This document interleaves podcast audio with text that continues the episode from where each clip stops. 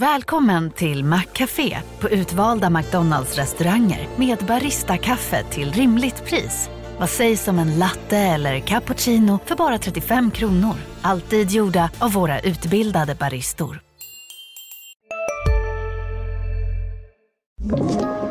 Podplay.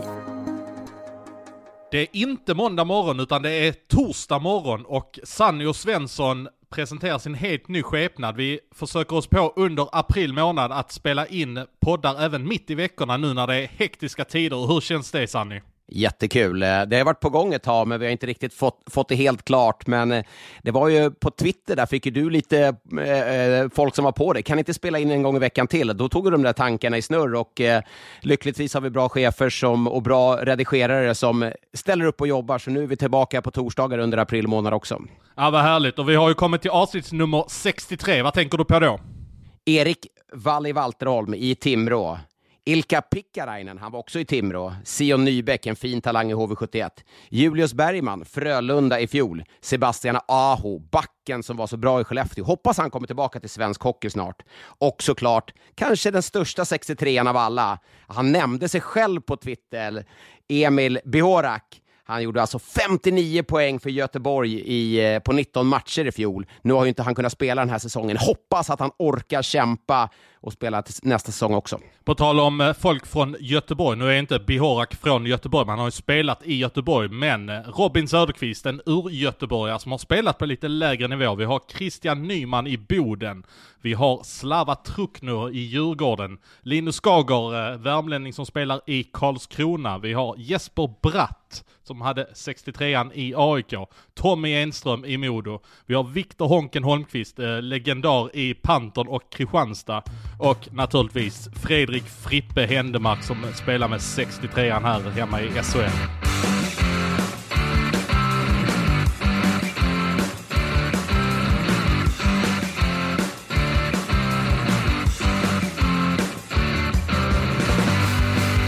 Du såg under onsdagskvällen så satt du och såg när Brynäs var fullständigt utspelad mot Växjö. Jag såg själv inte en sekund av matchen så nu vill jag jättegärna höra. Var det verkligen så som man har hört att det var? Ja, det var det. Jag tycker Växjö... I Växjö gör en av sina bättre matcher på hela säsongen. De spelar uppoffrande för varandra. De, det där Växjö-degeklumpen där allt bara sitter ihop och allt ser så naturligt ut. Robert Rosén. Hur bra är inte Robert Rosén? Alltså, man slänger sig alltid med att spela är bättre än någonsin. Men vi kan väl ändå säga att det fanns hos mig i alla fall ett litet tvivel på huruvida Robban skulle vara så här pass bra efter två år i K L. Joel Persson, jättefin. Backsidan är ju hur bra som helst. Melart Folin pratade vi om här bara för några dagar sedan, hur stabila som helst. Eh, nu var det Källgren som stod jättebra, de få grejerna han fick emot sig, men ja, det var klassskillnad. Nu ska man ändå ha i åtanke att Brynäs gjorde sin första match efter sitt senaste covid-break. Jag vet inte för vilken i ordningen man hade det här breaket. Peter, pra- Peter Andersson pratade efter matchen om att vissa spelare inte ens hade varit på is inför den här matchen. Eh, så att det var kanske inte de bästa tänkbara förutsättningarna, men Växjö, ja, ingen heder för dem. De var grymma och nu är de också seriesegrare så då får vi skicka på ett grattis till dem. Du nämner här Christian Folin och Ilari Melat och vi har även Hardy Herman Aktell. De har ju de här stora, tunga backpjäserna som kommer behövas för att gå långt i ett slutspel också, känner jag. Det har de definitivt. Koivu står också en stabil, bra tvåvägsback. Det är liksom... Ja, men de har alla. En fjärde kedja som kan stänga ner. Jag tycker att en sån som Emil Forslund är...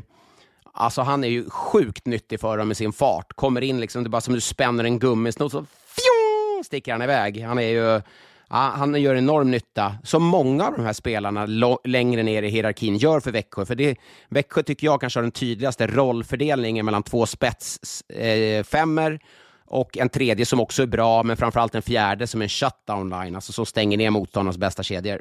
Den här Brendan Gaughan som kom in här under säsongen, jag såg ju när han hånade lite eh, H V-spelare när de gjorde två ett i någon match eh, för några veckor sedan. Han kan nog bli en liten sån där riktig retsticka som blir en profil i slutspelet, känner jag. Definitivt. Eh, han kommer inte bli någon Shinnimin, för mycket av Växjös framgångar i den här säsongen. Jag undrar hur mycket som är att Shinnimin inte är där. Jag tror han tog rätt mycket fokus på såna här tokigheter som han gjorde. När han höll sig fokuserad och bara spelade så, ja men det var en skicklig eller en bra spelare. Men Gåns har lite den där Shinnimin-grejen. Han är lite under skinnet, rätt fysiskt ta sig in på mål.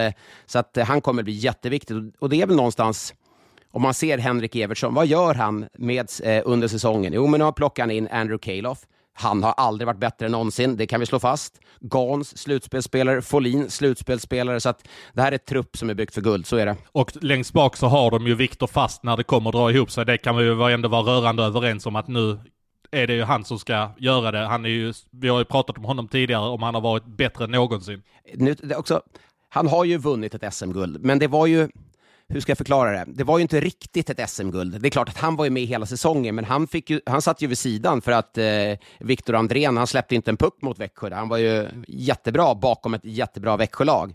Så Fast fick ju se den matchserien från sidan. Han vill ju stå och göra den avre- avgörande räddningen i en match sju till exempel och bli den här hjälten. Så att även om man har ett guld så tror jag det finns en, tror inte det, en liten revanschlust att jag vill vara hjälten. Ja, det tror jag definitivt det finns hos Fast. Och han var lite i ropet här i veckan när, när han blev pååkt av Kristoffer En. Och jag brukar faktiskt inte bry mig så mycket om tacklingar och så vidare och inte vilja ta den där debatten. För man måste hålla på och traggla fram och tillbaka i sociala medier. Det har ju säkert du jättemycket erfarenhet av att man alltid möts av något motstånd och så ska man sitta och diskutera en hel förmiddag. Men jag tycker att det där är verkligen ett problem att målvakter blir pååkta i sin målgård. Visst, Viktor Fasth sticker väl ut lite men jag tycker fortfarande han är kvar i målgården och det som blir ett problem är att Kristoffer En inte tycker att det är någonting och det finns många med honom som inte tycker att det är någonting. Jag tycker alltså att han åker på Fast från sidan och Fast har bara fokus på pucken. Jag tycker inte Fast ska behöva ta den smällen och det kan, man kan säga vad man vill om att ja, men han spelar över och så vidare. Jag tror inte han spelar över. För det första så tror jag att det gör jäkligt ont att få hundra kilo hockeyspelare över sig. Och för det andra så tror jag att man blir ganska rädd i den situationen för det blir någon form av whiplash-rörelse på nacken på Viktor Fasth. Så jag tycker inte det är till att han spelar över. Nej, men så här är det ju alltid. Vilka var det som sa att han spelade över? Jo, men det var ju Frölunda-fansen för att de är arga för det blev ett matchstraff. Det är klart som fan han inte spelar över. Han, han gör ju en push med skridskon för att flytta över dit pucken är som alla målvakter ska göra. Han liksom sticker inte ut huvudet medvetet för att, för att kunna få med sig ett matchstraff. Jag ser det mer som en olyck, olycklig händelse. Men man måste ändra ett beteende hos spelare. Du ska aldrig åka liksom... Nu, nu genar inte Kristoffer En genom målgården riktigt. Men du ska inte åka där för att sätta dig själv i den situationen. För att jag menar, vi, så många år som målvakterna har varit så utsatta utan att vi egentligen har pratat om det. För de är ju inte... De sitter på knä. De tittar inte där spelaren kommer. De är inte medvetna. Så det här blir ju liksom en blindside-tackling. Även om jag tycker att den är olycklig så har jag inga problem med att det blev ett matchstraff. Eftersom Brynäs faktiskt torskade matchen mot Växjö så innebär det ju att Linköping har säkrat sin plats i S H L nästa säsong. Och det är grymt imponerande med tanke på vad oddsen stod för Linköping här för, ja vad var det, fyra veckor sedan när de stod inför ett avgörande där de skulle spela typ fem bortamatcher på de sista åtta eller någonting i den stilen. Och Linköping har varit ett direkt svagt bortalag under hela säsongen. Det är jäklar ta mig i sista sekund de fick ihop det där laget. Det är faktiskt helt sjukt. Jag återgår till det jag gjorde dem mot en tisdag mot Skellefteå, totalt utspelade. Så åker man matchen efter tror jag det, åker man ner till Växjö av alla ställen. Växjö är ju det bästa hemmalaget. Ingen David Rautio, ingen Niklas Svedberg. Man slänger in Hugo Ollas i mål. Men man lyckas ta en poäng. Den poängen, vet du, den tror jag varit sjukt viktig för dem. För liksom, okej. Okay. För då förstod man, så här är det som spelare. När du har...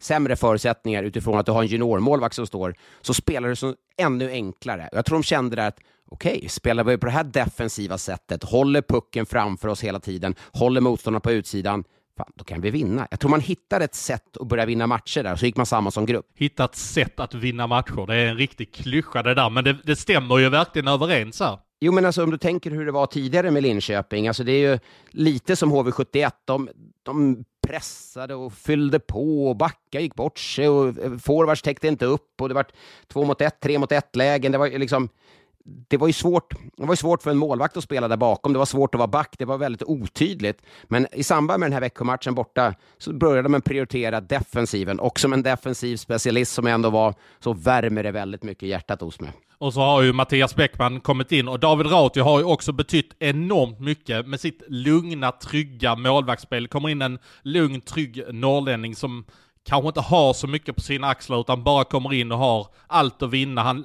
lämnar ett Luleå som i det läget kanske hade chansen att vinna guld. Det har de ju förvisso fortfarande.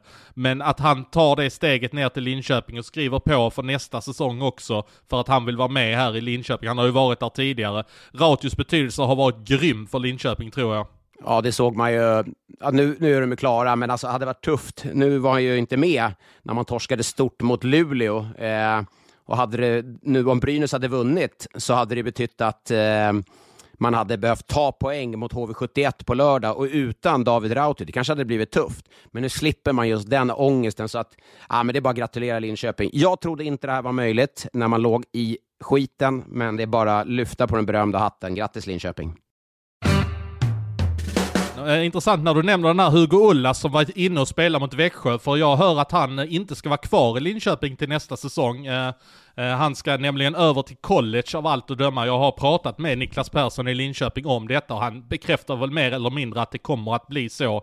Ullas har varit väldigt öppen mot Linköping. Han har bra betyg i skolan, är liksom duktig utanför isen, så han vill ta chansen och gå college här nu.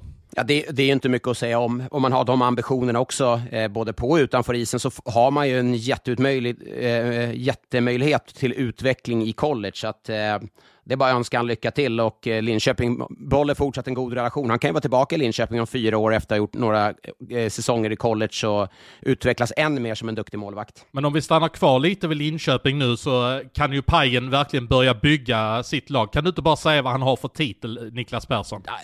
En general manager. Nu, nu kan han gå som en kyrktupp på torget i Linköping och sträcka på sig lite imorgon. Ja, och nu ska han ju bygga ett lag inför eh, kommande säsong då. Och han har rätt många på kontrakt, men det finns ju ändå möjlighet att göra lite justeringar bland annat på backsidan. Och, eh, jag hörde bland annat att Hampus Larsson är ju på is här nu efter sin nackskada under säsongen. Kul att höra. Kul att höra. Det var ju, man befarade väl ganska länge där, eller kanske jag fortfarande, jag vet inte, att kanske karriären skulle vara över. Ja, men precis, och eh, jag tror Hampus Larsson är en sån de kan tänka sig att ja, men han får vara med, och funkar det så vill vi gärna ha med honom i vår backbesättning.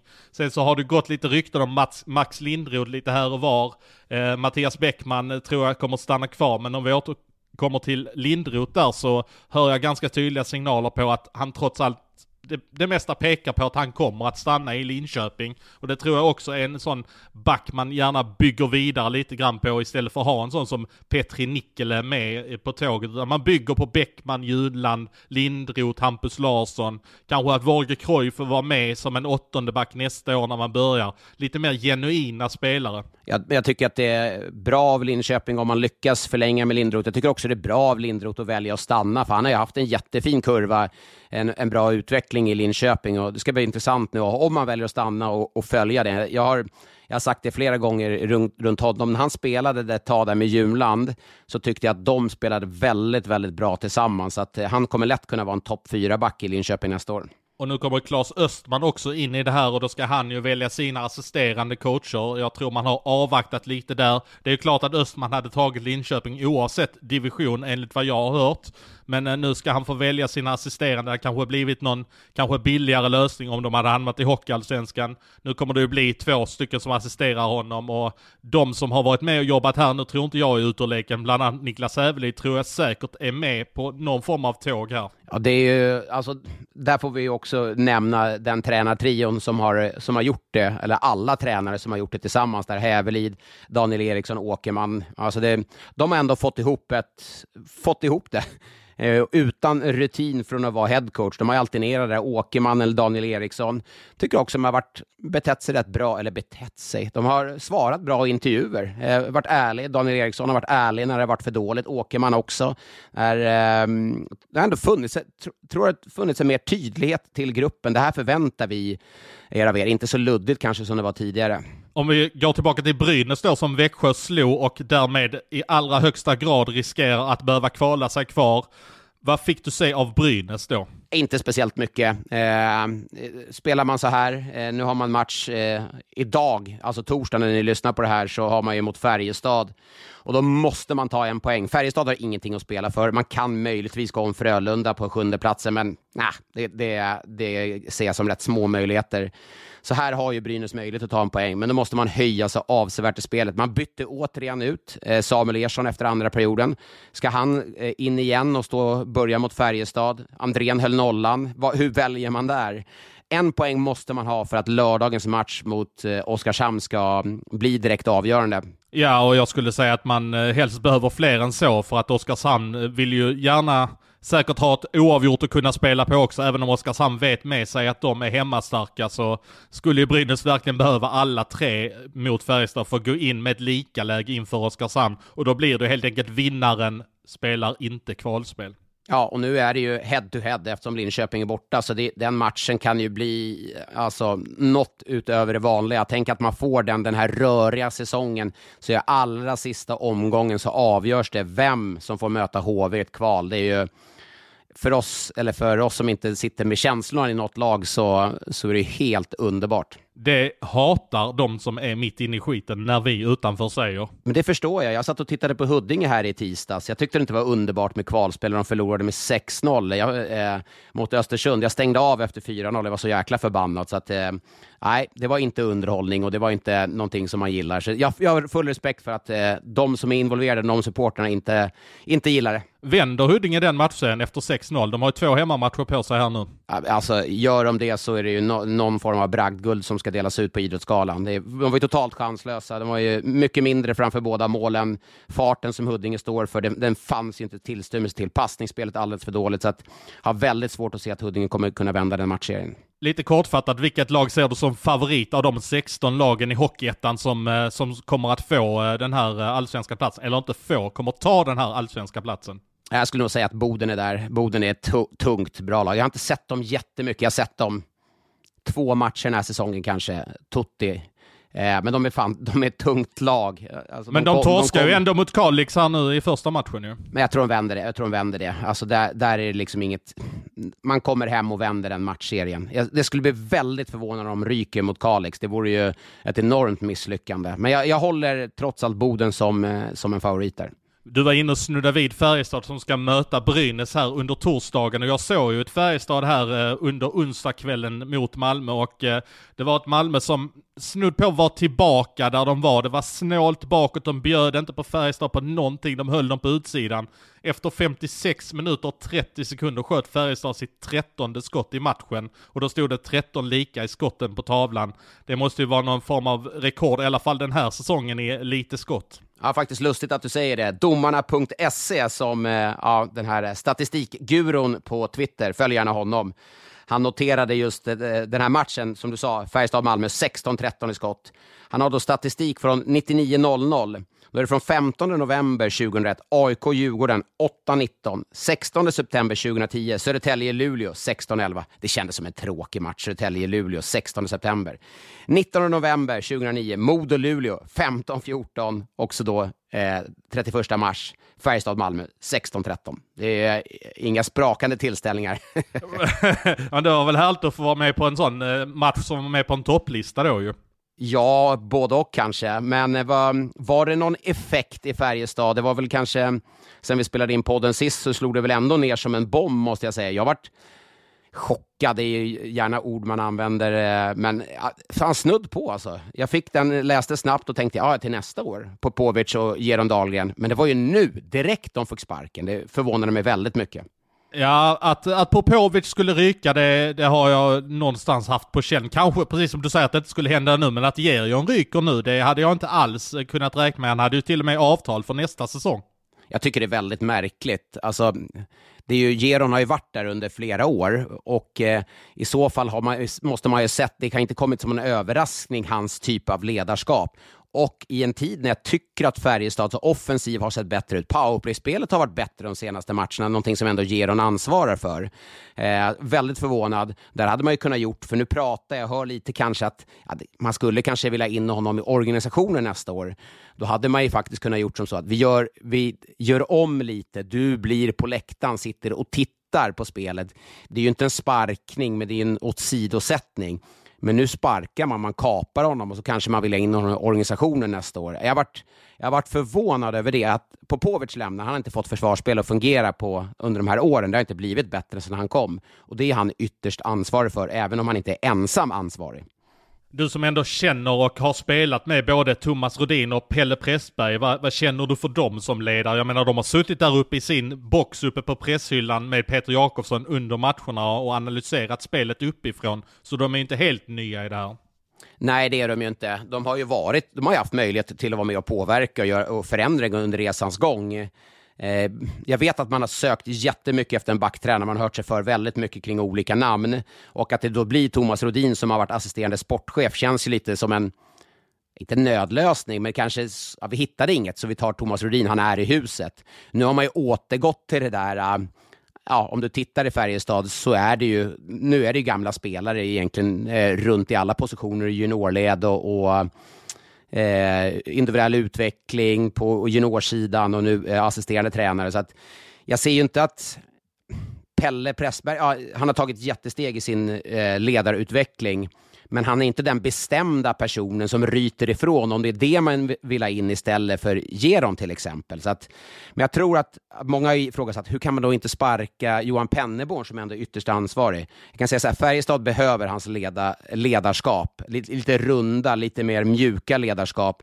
För det kan vara ganska hårt och barsk på en del håll där. Så att jag tror att de är väldigt beroende av hans ledarskap, och som jag har förstått det också så är det en bild som spelarna delar också. Men vem av de här tre tränarna har den här hårda stilen då? Eller krävs det att Peter Jakobsson ska gå ner och veva loss, eller finns det någon som kan ryta ifrån av den här trion? Nej, helst ska ju en sån som Peter Jakobsson hålla sig borta från omklädningsrummet. Det har jag varit inne på flera gånger. Han är väldigt spontan, känslosam. Det är bättre att tränarna får lösa det. Det är ju faktiskt Penneborn som har det mjuka ledarskapet, men han kan ju bli brutalt arg också och vara väldigt rak mot spelare. Jag säger inte att Thomas Rodin eller Pelle Pressberg har den. To- Thomas Rodin är ju en superkille, väldigt omtyckt, uppskattad. Men jag säger inte att han är den här bestämda som sätter ner foten att nu får det vara nog liksom. Så att... Eh... Har du också valt att bli egen? Då är det viktigt att skaffa en bra företagsförsäkring. Hos oss är alla småföretag stora och inga frågor för små. Swedeas företagsförsäkring är anpassad för mindre företag och täcker även sånt som din hemförsäkring inte täcker. Gå in på swedea.se slash företag och jämför själv. Swedea. Hej, Synoptik här. Hos oss får du hjälp med att ta hand om din ögonhälsa. Med vår synundersökning kan vi upptäcka både synförändringar och tecken på vanliga ögonsjukdomar. Boka tid på synoptik punkt se. Um, nej, förvånad över den tränarförändringen att den kommer nu faktiskt. Men kommer det ha någon effekt på Färjestad? Nu ska de gå in i en åttondel. Nej, svar nej. Det kommer det inte att ha. Det är väldigt svårt att se att det kommer ge någon effekt med tanke på att alla de här personerna har ju gått runt i omklädningsrummet. Alla har varit där. Det finns ju ingen ny röst som kommer in. Det finns ju ingen nytänk som kommer in eftersom alla har varit där tidigare och varit med och påverkat i olika roller. Men samtidigt blev det ju effekt i Linköping när de eh, rörde om i grytan internt. Ja, där var det väl en grupp som slöt sig samman, men det tog ju en, det var inte så, så att det blev en omedelbar effekt i Linköping, det måste vi vara ärliga och säga. Man har ju skakat ett liv i sig den senaste månaden, men jag menar direkt första matchen mot Örebro var ju klappkass efter att de sparkade Bert, så att det var liksom inte så här, oj, nu händer det grejer i Linköping. Där tog det tag innan gruppen gick samman, när man ganska spretig där har jag förstått det som. Huruvida den är spretig eller inte i Färjestad, det, det vet jag inte, men att det är ett misslyckande för Färjestad att sluta åtta, det är ett gigantiskt misslyckande. Det ska vara tydliga med. En sak som jag också vill ta upp när, när jag ändå pratar om den här matchen som utspelade sig i Karlsson. Den här matchen får orimligt mycket tid egentligen, men strunt i det. Ja, det ska du referera alla eh, skott där, alla tjugonio skott i matchen. Nej, men eh, vi kan referera domaren istället. Eh, Volmer Edqvist som dömde sin sexhundrade och sista match i karriären. Det är jäkligt snyggt att avsluta som, med nummer sexhundra och ha sexhundra på ryggen måste man säga. Ja, det är väldigt stort. Och när vi kommer till avsnitt sexhundra så har vi löst den biffen med Volmer Edqvist special avsnitt sexhundra. Det känns ju bra. Ja, vi bjuder in honom. Jag tycker vi spikar att Volmer är gäst när, när det är nummer sexhundra. Ja, det är underbart. Men eh, det är stort. Eh, jag har full respekt för, för domare, alla domare. Och Volmer har ju... gjort en gärning som han kommer bli mest ihågkommen från när han räddade livet på Niklas Lihagen då, som spelade i Örebro. Utan Wollmer, att han hade varit på isen och eh, jag menar, gjort hjärt- och lungräddning, så vet du tusan vad som hade hänt. Ja, det är faktiskt helt sanslöst nu när man tänker efter. Det var ju tjugohundraåtta i december att, eh, att det var sån tur att Wollmer Edqvist var den som dömde den matchen och hade den kunskapen att sätta igång livet, eller sätta igång hjärtat då på, på Niklas Lihagen. Det är, ja, alltså han ska absolut aldrig glömmas för det där, och tror jag inte Niklas Lihagen gör heller. Nej, och en fin karriär, sexhundra avsluta, fick välja sitt domarteam, fick avsluta på hemmaplan. Förmodligen kanske, som du var inne på, inte den roligaste matchen han har dömt, men stort grattis till en fin karriär, Wollmer. Det är april, vår och dags för heta lir både på hockeyisen och ute på travbanorna. Vi tipsar om vilka hästar, lag och spel som är hetast just nu. Och det finns mycket att välja mellan. Så kolla in Boxplay på Expressen punkt se. Där lägger Julia Björklund, Sandra Mårtensson, jag och Challe våra tips inför helgens lir. Jajamän Foppa! Och för de senaste nyheterna i hockeyvärlden, gå in på a t g punkt se slash sport. Du måste vara över arton år för att få spela. Vid oro för spelproblem, besök stodlinjen punkt se. Ja, jag har ju varit på en ganska lång roadtrip här, och eh, i måndags var jag i Leksand och kollade på dem. Alltså det är helt sinnessjukt vad bra den här Marek Hrivik är. Alltså vi har tagit upp honom många gånger, men han gör ju precis vad han vill. Han gjorde ju ett mål där i, i powerplay. Det var ju inget riktigt powerplay-mål, men han bara... Nej, men nu, nu ska jag åka och göra mål. Och så åkte han lite, så gjorde han mål. Ja, men det som är så sjukt imponerande med Hrivik är att han egentligen inte har några dåliga egenskaper.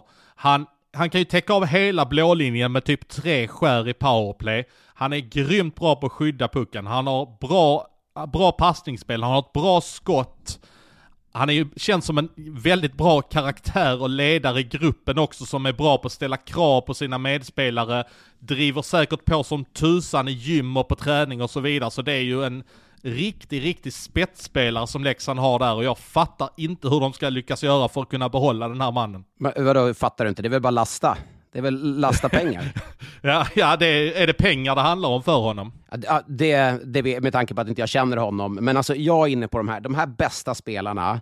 De ska tjäna fem till sexhundra tusen. Alltså femhundra tusen i månaden. Det är väl, alltså, det måste ju finnas någonstans att lönerna för de bästa spelarna går upp. För det är, de, det är den här typen av spelare vi vill ha i ligan. Fjärde kedja spelare. Ja, på rak arm. Men en sån som Johan Alsen i, Johan Alsen i Brynäs, han ska inte tjäna en hundring. Daniel Manberg ska inte ligga där. Den typen av spelare, de ska ligga på fyrtio tusen. Och så ska man pröjsa de bästa spelarna jäkligt bra. Typ som Marek Hrivik. Ja, men precis. Han tjänar ju, vad jag har förstått så tjänar han runt trehundra tusen dollar netto nu för en säsong i, eller per säsong då i Leksand. Och det är ju grymt bra pengar, men det är ju trots allt i paritet vad andra toppspelare tjänar i ligan. Jag är precis som du inne på att man, man ska lasta här nu för att, för att behålla honom. Ja, det är klart man ska göra det. Sen, sen är jag full förståelse för att det är pandemitider och allt sådana saker. Då blir det kanske sticker i ögonen på folk man sitter och pratar om de här lönerna. Men generellt tycker jag att de, de toppspelarna i ligan ska ha ännu bättre betalt. Och tredje, fjärde kedja spelare, de ska ännu, eller de ska ha sämre betalt. Alltså de ska vara fyrtiofem till femtio tusen max. De ska inte, liksom, till exempel som Växjö byggt sitt lag.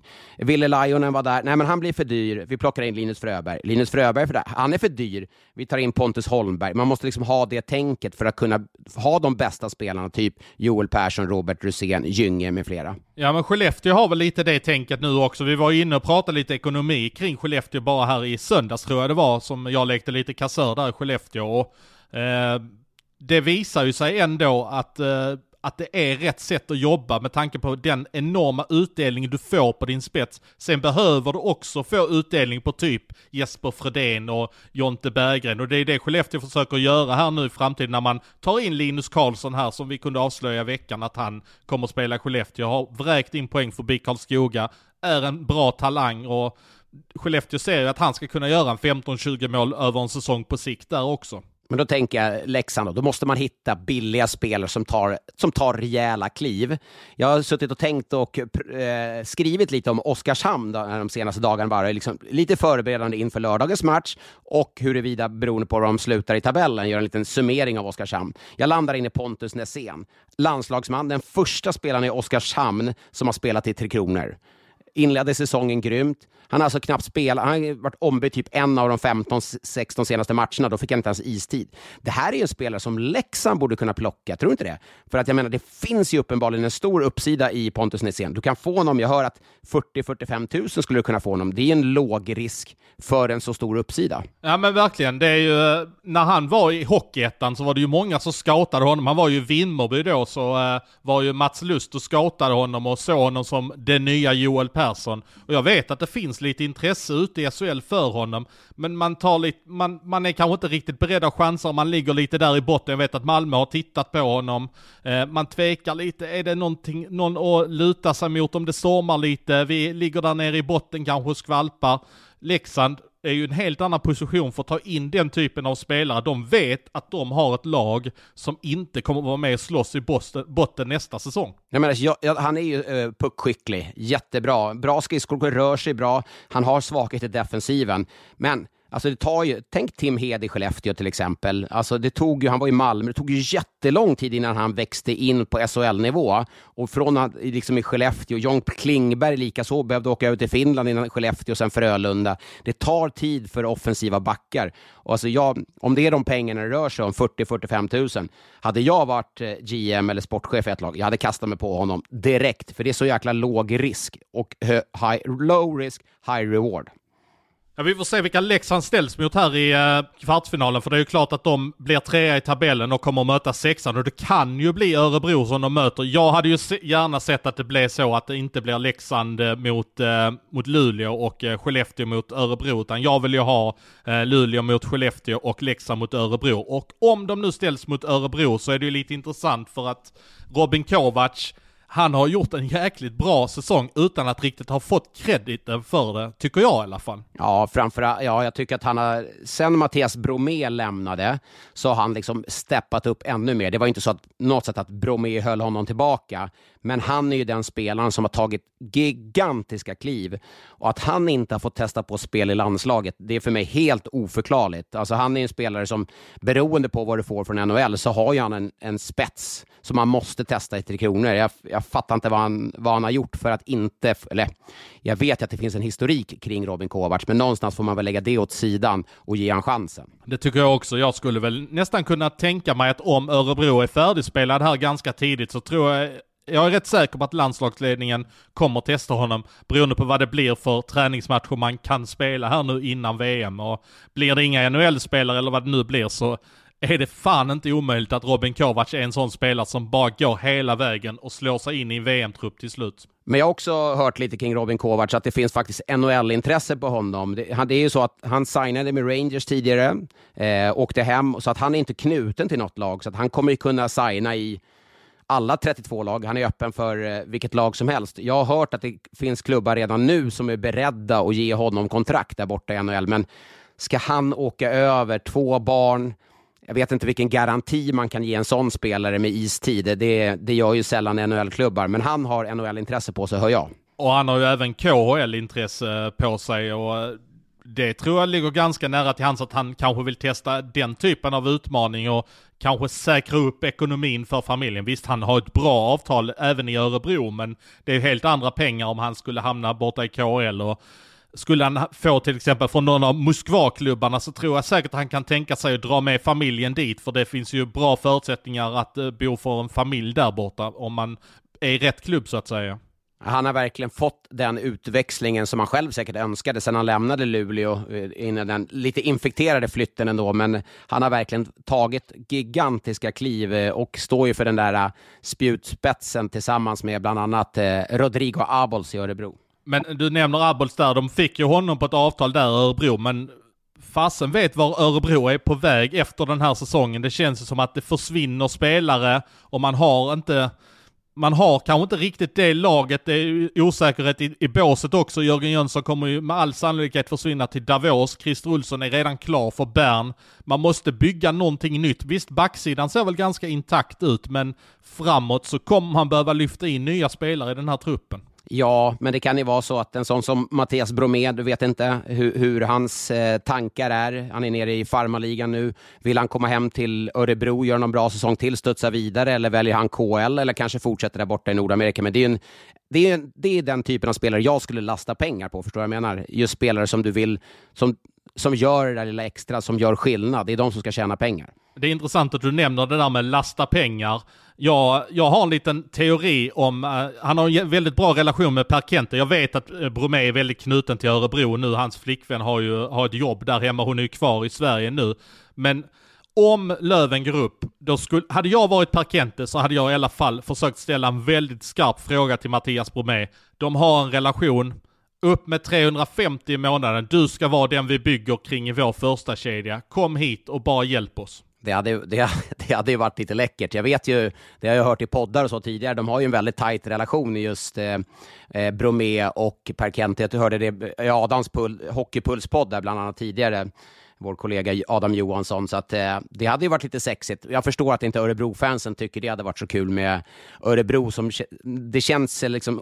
som att han lämnade Örebro, tog steget där, som ändå att han ska komma tillbaka till Örebro efter att han har lämnat, men så inpräntat Örebro står inte i bröstet på han liksom. Nej, det gör det inte, men vad som är intressant med Bromé är ju att det känns som han har varit uppskattad var han än har varit. Han fick en jättefin relation med Per Kente i Björklöven, han har en jättefin relation Hermansson i Mora, vi har Örebro där det känns som att de älskar honom. Alltså Bromé känns ju verkligen som en sån spelare som blir grymt uppskattad var han än är. Ja, när han ändå nämner Björklöven och Bromé där, de ska ju först ta sig förbi Karlskoga i semifinalen, och jag, vi pratade om det här i måndags. Jag är ju så exalterad över det här slutspelet. Nu är det ju klart vilka det blir i semifinalen, det vet ni såklart redan. Timrå plockade i Västervik och Karlskoga Löven, vad känner du kring dem? Ja, det du ler blir, lite, jag ser att du ler ja, du, ja, du skrattar ja, till men, lite. Nej, men det är väl klart att jag får ändå lite puls av det här, precis som du. Det här allsvenska slutspelet, nu, nu börjar det verkligen dra ihop sig. Det är ju ändå ett faktum att det är någon av de här fyra som kommer att gå upp i S H L, och det kommer bli grymt roligt att se. Framförallt ser jag verkligen fram emot att se Västervik, hur mycket de kan utmana Timrå. För det var ju ett faktum att ingen ville välja Västervik här, och Södertälje åkte ut mot dem. Alltså Västervik är ju verkligen en ren mardröm för S H L-klubbarna, äh, inte S H L-klubbarna, men S H L som organisation skulle jag säga att, att få upp Västervik skulle vara en ren mardröm att äh, få upp äh, i ligan. Tänk dig, H V åker ut, Västervik går upp, det skulle ju rubba hela lönebalansen. H V kanske som är det klubben som betalar bäst löner till spelarna, och Västervik som garanterat skulle betala minst, det skulle rubba hela balansen. Så att jag tror kanske inte att spelarna sitter och hoppas det, men jag sitter ju liten så här...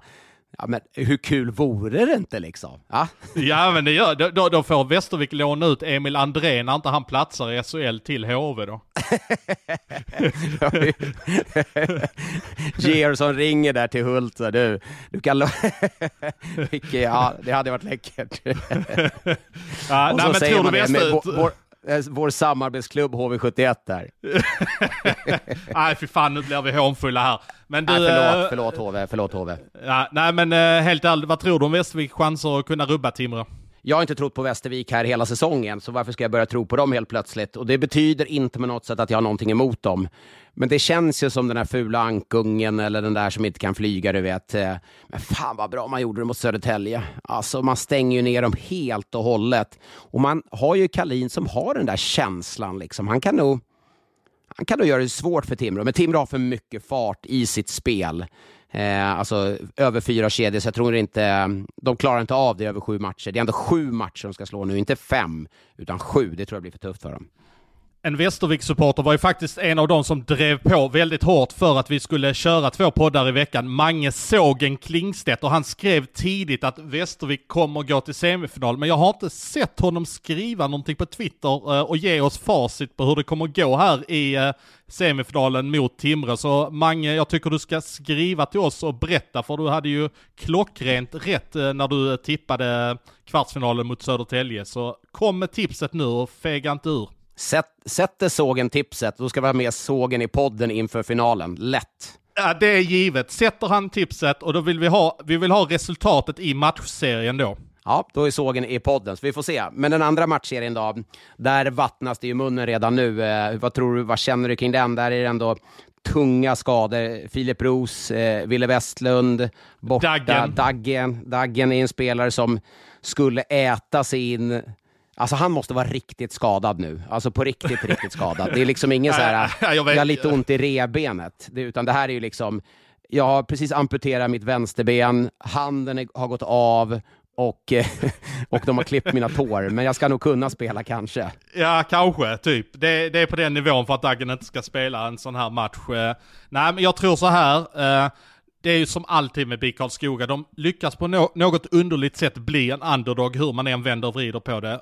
Trots att de kom tvåa i serien när Björklöven kom trea, så är det ju ändå B I K Karlskoga som är underdogen i den här matchen. Och det passar dem så grymt bra. De kan bara göra det jobbigt, jobbigt, jobbigt för de här skickliga spelarna i, i Björklöven som i match efter match till slut bara ledsnar ut och bara liksom, nej, nu hugger jag ner den här Kalle Berg, jag bryr mig inte, bara, jag skiter i allt liksom.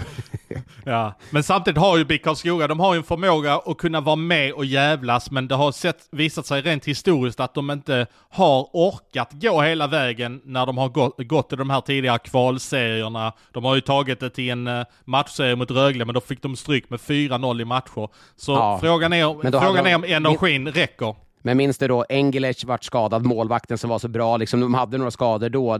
Och det är ju, de har ju en, de har ju en tunnare trupp än vad Timrå och vad, än vad Björklöven har, det får man väl att säga. Och när då kanske får en av seriens bästa backar skadade i, i Filip Roos, så är det klart, det är ett tufft avbräck. Ja, det kommer att bli tufft. Och Björklöven, du har ju varit inne på att detta är deras tid nu. Det kommer att bli ännu roligare. De, de fixar en jäkla buss. Tänk ändå hur illa ute de var här mot Mora. De var alltså nära att åka dit med två noll i matcher inför att man skulle spela nere i Mora den första matchen där i match tre. De var riktigt illa ute och de lyckades vända och göra det till tre ett i matcher och lösa det ändå relativt smärtfritt, får man ändå säga, i slutändan.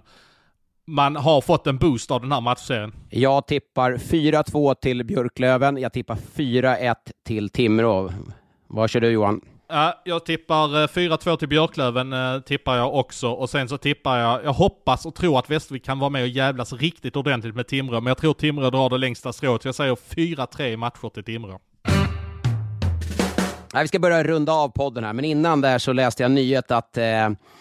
man kan lämna V O, eller kan. Man kan tvingas lämna V O i, V O i slutspelet. Och det där har du pratat om. Du nämnde det här i söndags när vi spelade in podd. Inte i podden. Vi satt och skrattade åt det. Och, ja, vad händer då? Vad händer då? Men det var ju tydligen en nyhet. Jag trodde att det var officiellt sedan tidigare. Men vad vet du mer kring det? Nej, egentligen inte. Jag, alltså, det är lite roligt att du nämner det där. För jag trodde ju verkligen inte att det där var nyhet. Jag trodde det var ganska allmänt känt. Jag, jag stod i pressrummet i Örebro i söndags och sa, ja men det gäller bara i slutspelet det här med, med walkover. Men tydligen var det ju en uh, nyhet att uh, det skulle bli så. Och jag kan väl tycka att det, det är ju inte mer än rätt, för att det, det kommer inte gå att fullfölja ett slutspel om man ska hålla på och vänta in lag. Det är jättetråkigt om något lag kommer att tvingas uh, lämna walkover. Men uh, nej, jag, jag tycker det, det, det måste bli så, annars så kommer det inte gå att fullfölja ett slutspel. Vi kan inte gå och vänta i fjorton dagar på att ett lag ska bli uh, färdiga i, uh, om man är inne i match fem i semifinalen eller liknande. Tycker det är ett bra koncept att man lämnar walkover match för match, så att säga. Ja, det är ju, tänk det där, Malmö kommer in som nio tio, de får walkover i en åttondel, de kör hela vägen walkover i en kvart, de bara spurtar sig in som den australiensiska eh, short track åkaren Steven Bradbury i O S eh, i tjugohundratvå där. And oh no, here's the bell, one lap for goal. He's reaching back for one more gear, trying to hold up lead, they bump, they bump, Steven oh! around, oh! a total wipeout, oh! and Bradbury wins! Steven Bradbury of Australia crossed the line! Nej, eh, vi får se vad det landar i där. Vi hoppas att alla matcher kan spelas och att alla håller sig friska framförallt. Imponerande att du kunde namnet på den här. Jag brukar bara kalla honom för den australiensiska skridskoåkaren. Jag, det, det händer ibland när man trillar över det där klippet på YouTube. Ja, det är helt underbart. Det är ren och kär kärlek. Men du, härligt att vi fick till en podd här, Johan. Och eh, du ska ju snart lämna Karlstad efter en lilla roadtrip. Så kör försiktigt hem till Malmö, så hörs vi i podden igen på måndag. Jajamän, ha det bra.